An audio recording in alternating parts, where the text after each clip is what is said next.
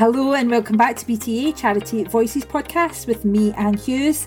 Today I'm delighted to be joined by Nela Popovic, who has an interesting career that stretches itself into the third sector.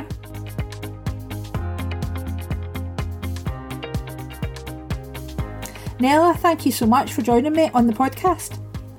Thank you very much, Anne, for having me. Yes, and I've obviously you are one of my good friends, so I obviously sort of uh, see your career up close. But I thought the best place for us to start, and I know you did lots of other things before that, but but would be at the Olympic Games, and that was a huge part of your career and what actually brought you to Scotland ultimately.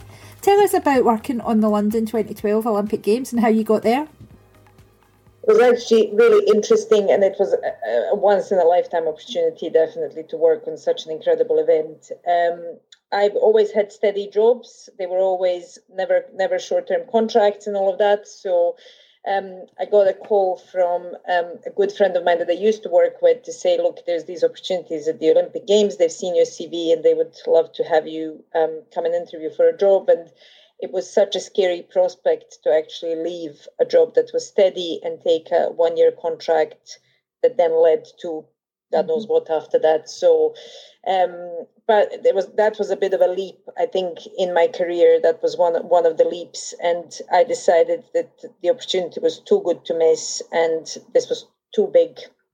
And I went and interviewed, got offered few different options there and um, taken a, a, job with the Excel venue, which was, they say, one of the most complex venues in the history of the games because it had so many sports and so many venues mixed into it. And it was an incredible experience. At some point, it was such a steep learning curve. Nobody was learning anything. We were just getting by, but kind of stepping back and, and looking at that experience, it was really, really incredible. I mean, the amount of staff I've had to manage, the amount of venues, the complexity of the operations. Yeah, it was it was a great, great um, experience to to be a part of the Olympics in London. Uh-huh.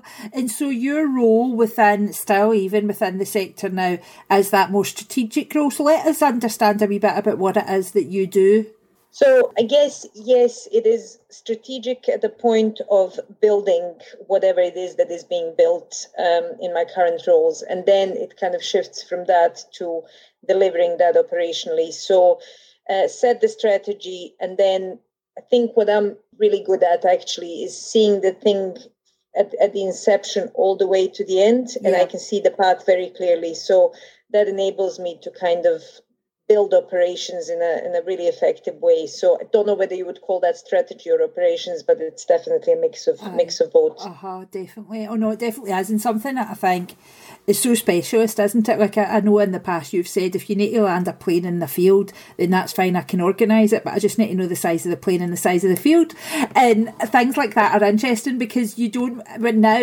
and given my career, when I stand at big events, I think, gosh this would have been a feat to put this on.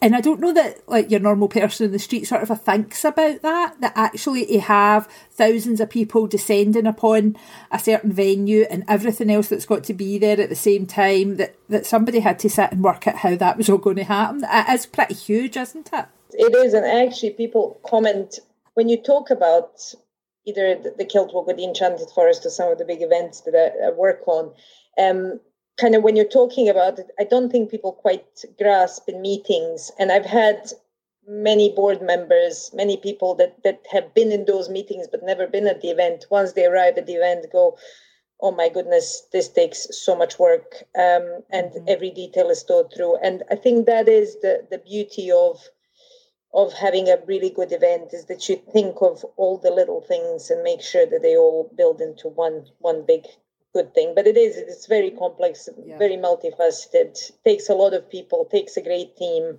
mm-hmm. um yeah and, and, a lot of attention to detail. Yeah. And so obviously you did the the olympic games and that was like again as you say once in a lifetime it'd be part of that. But it's actually that that ended up bringing you from where you stayed in london for many years up to glasgow to join the commonwealth games. So tell us about that. Jump so that was kind of take two on the on the big big games experience. So yeah, I, I got a call again to say, um, based on my experience in London, my previous experience in London, whether I would um, uh, other other jobs in London, whether I would be interested in coming up to Glasgow um, in a slightly bigger role for the Commonwealth Games. Um, I did the interview and then just found myself in in Glasgow, which was absolutely incredible, and um, it was an amazing experience because it was slightly small, uh, slightly smaller than London, uh, and it it kind of enabled me to take it more in. Whereas uh-huh. London was just uh, very high pressurized, very go go go go. Glasgow wasn't easy, but it definitely wasn't um, the same way. So it, it made me enjoy it a bit more, which was mm. great. Uh huh. And you decided to just settle your life here at that point? Yes, and about a month in being in Glasgow, I was standing in Tesco and I just thought, I'm definitely not going back to London. so it kind of gave me a, a, different trajectory in my life, and I'm absolutely delighted that I did stay. Mm-hmm. And, and you know, I've built an amazing life that I absolutely adore with my friends and family and partner here in Glasgow. So that's been that's been a good positive move uh-huh. that, that the career career has given me. Uh huh. And so you finished the Commonwealth Games. You had decided you wanted to stay in Glasgow. So it was what does somebody with all your experience? Where do you take that?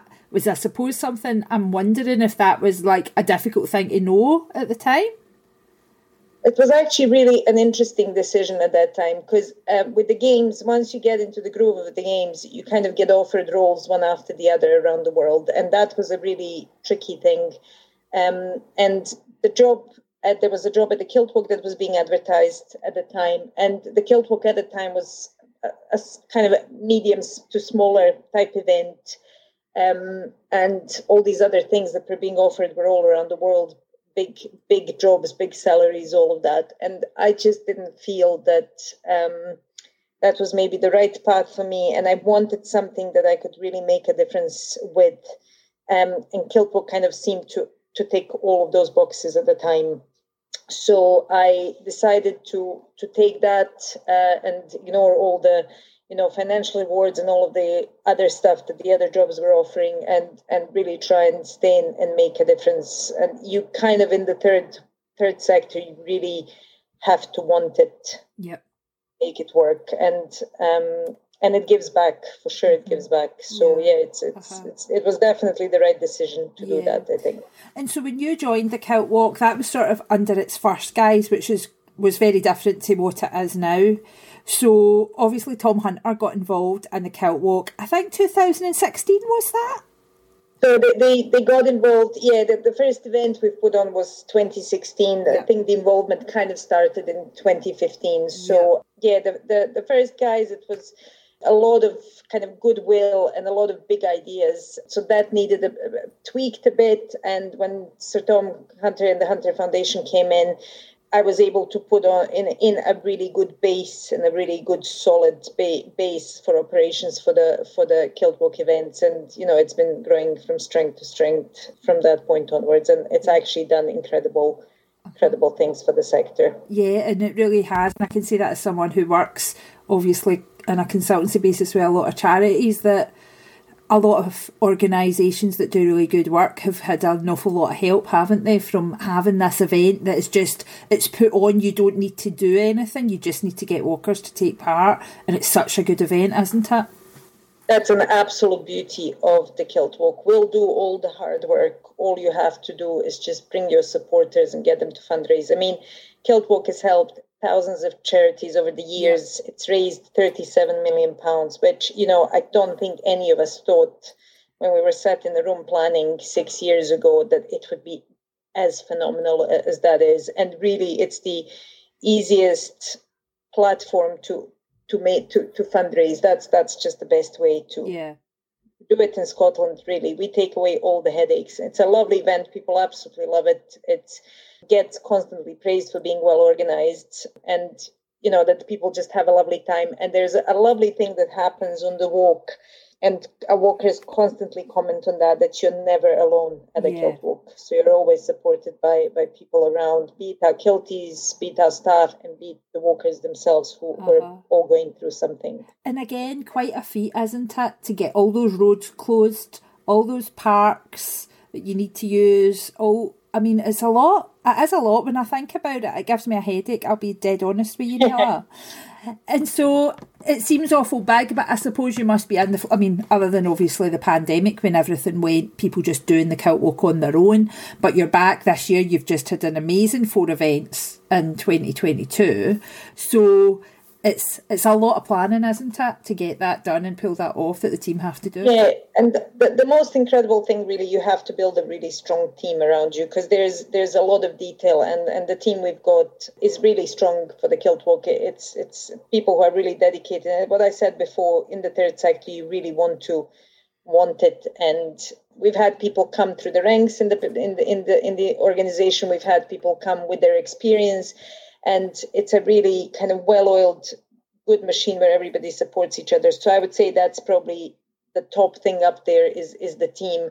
And then it's a lot of detail. So it's about making sure that you know i can take kind of a view slightly outside of that just to make sure that all those things are never missed. So i'll be going back to my team and checking and and and double checking. We've got an incredible team of volunteers as well that give up their time for us um, in big numbers and that makes all the difference. They're the biggest enjoyment on the kilt walks and yeah it's it's absolutely incredible. So yeah, ded- dedication, detailed planning, a lot of documents, and I'm the one that keeps going. Have you done this? Have you done that? Just to, to keep them keep them kind of right, and so that nobody forgets anything. But yeah, a lot of hard work from from a team of people. Yeah, and you've already mentioned the Enchanted Forest, but I know that you work on a freelance sort of a consultant like myself, and therefore a lot of your time is spent with the kilt walk. But when you're not doing kilt walk, in the last year, you also took on doing the Enchanted Forest. Tell us what the Enchanted Forest is before you tell us what it is you do there. So, uh, Enchanted Forest is the, the biggest sound and light show in Scotland. It's been going for 20 years and um, it's been absolutely incredible over the years. So, uh, we've just had two years of no Enchanted Forest due to, due to COVID and the pandemic and it's been quite tricky um, to kind of get through that in this current climate with events. And we've just come back this year with a show that's just ended at the end of October called Together. So yeah, the Enchanted Forest is a community uh, charitable trust. So it basically the money that comes back into the organization, most of it goes either to charities or to the improvement of the show. And we we uh, give money to local Highland Perthshire charities that operate in that area. So yeah, that is also the third sector, and it's it's incredible actually to work in a way where in a sense you're not driven by the bottom line in terms of profit and commerciality but more towards you know improving an event that then economically puts a lot back into the area and also helps the local charities. So that is really really incredible actually to gives you more freedom when you're not still have to run it in, in a kind of a commercial way but the out, output is very different and the motivation from that is, is great for us and, and the team that delivers it. Uh-huh. And so do you feel as if your career has served you well? Are you glad that you're in the career you're in? Working in the third sector in that very strategic and operational way, and all the money and all the good that gets done at the other end of all that, all those hours you put into all your paperwork?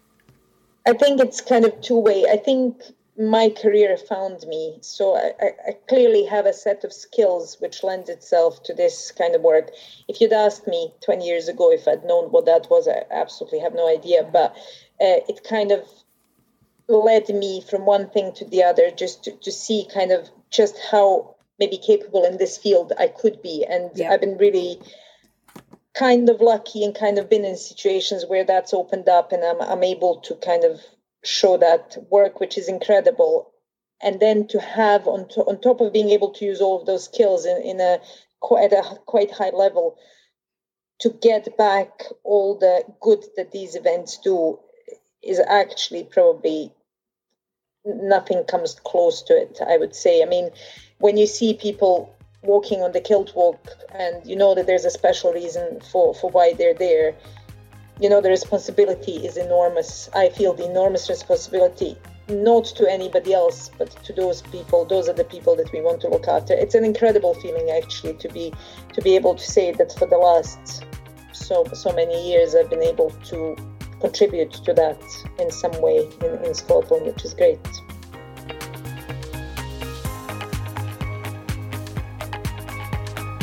So, Nela, when you look back on your career, do you know what was your proudest moment?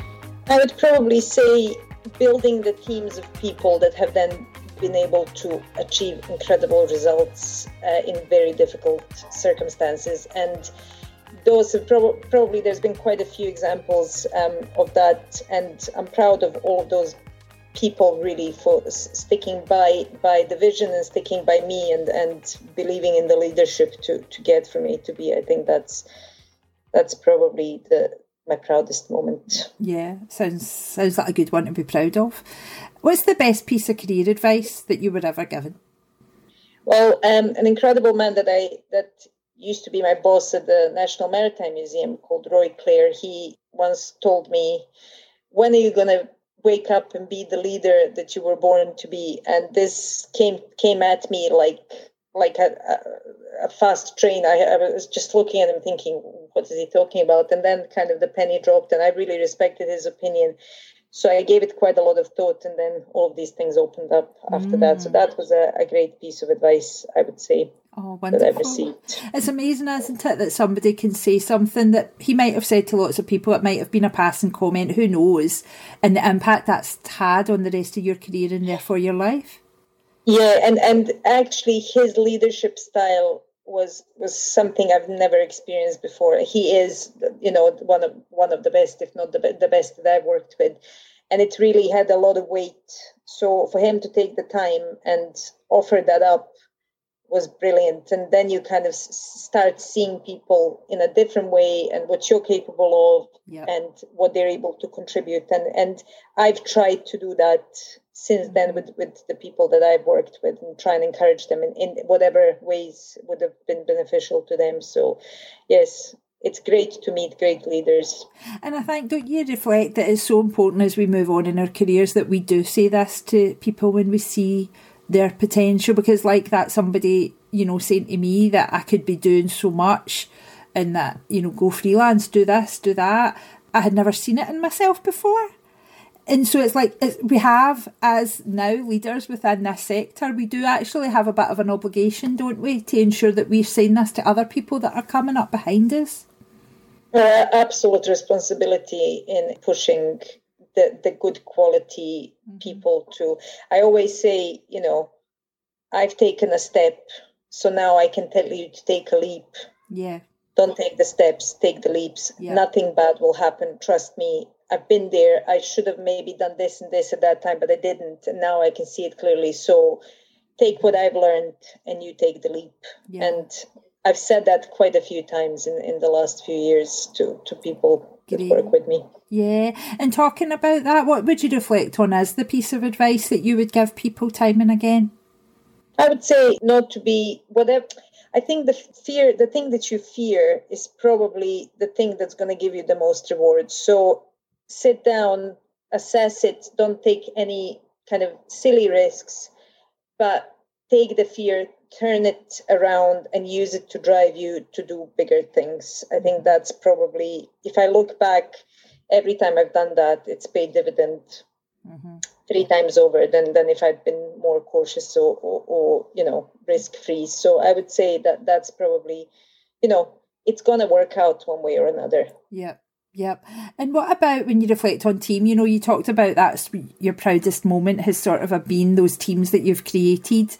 So without needing to know what team it was, what is the thing that you think makes a team extra special good. This is how this team is going to perform, and this is why I know they're going to because they've got this. What is that thing? What is that gold dust? I think it's important to enable people to work in the best way that they can. So to give them flexibility, be it that time or be that working from home or, or be that the way they work and I think set them the goals you want to see, and then you need to give them a bit of freedom. Sometimes you're not so lucky, and you don't maybe get people who, who are not as as dedicated. But the ones that are, if you enable them uh, an environment where, in which they can thrive, truly thrive. I don't I don't mean you know society years we had to work a certain way, then we had to work a certain other way. And I think the maybe the pandemic has opened the eyes to a lot more people that ways of working can be very different. So taking that kind of model and then allowing people to work around their childcare, work around whatever it is that they want, where they will be more, they'll give you more uh-huh. if you give them more freedom to breathe. I think I think that's one aspect of it. I think it's really important to get the right people in the team in the right jobs because um, one person can offset that in quite quite a major way. So it's it's it's who the personalities are and how well, well they work together is very important, and then give them leadership that's not stifling, but it gives them a clear path. So you take them along with you. You consult them all the time. I, I talk to my teams and I always ask for opinions back. I always ask, you know, I always say, look, I think it, it could be this, but does anybody have a better idea? And sometimes you, you're not able to accept the better idea because of other factors. As long as you explain that, people feel valued and they'll always want to contribute more.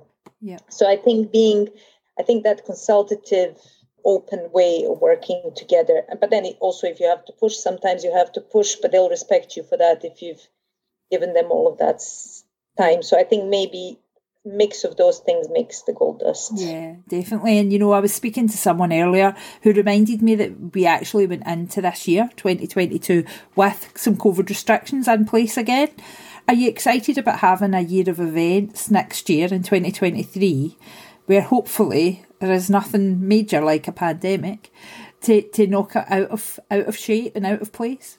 Unfortunately, I think the events industry will still struggle quite a bit for the next couple of years. I think the the impact of the costs and depletion of qualified staff in the industry and you know uh, goalposts changing so majorly has really had a major impact. I mean, uh, it has taken all of our might this year to, to make sure that the events go ahead, that they are good and safe, and all of those mm-hmm. kind of things. So, I think we'll probably have another another year at least of maybe harder work than it needs to be, and I, I then hope that things will start settling down. So, ask me that question in 2024. Thank you so much for joining me on the podcast, Nell, and for walking us through your career. Thank you very much. It was a pleasure, Anne.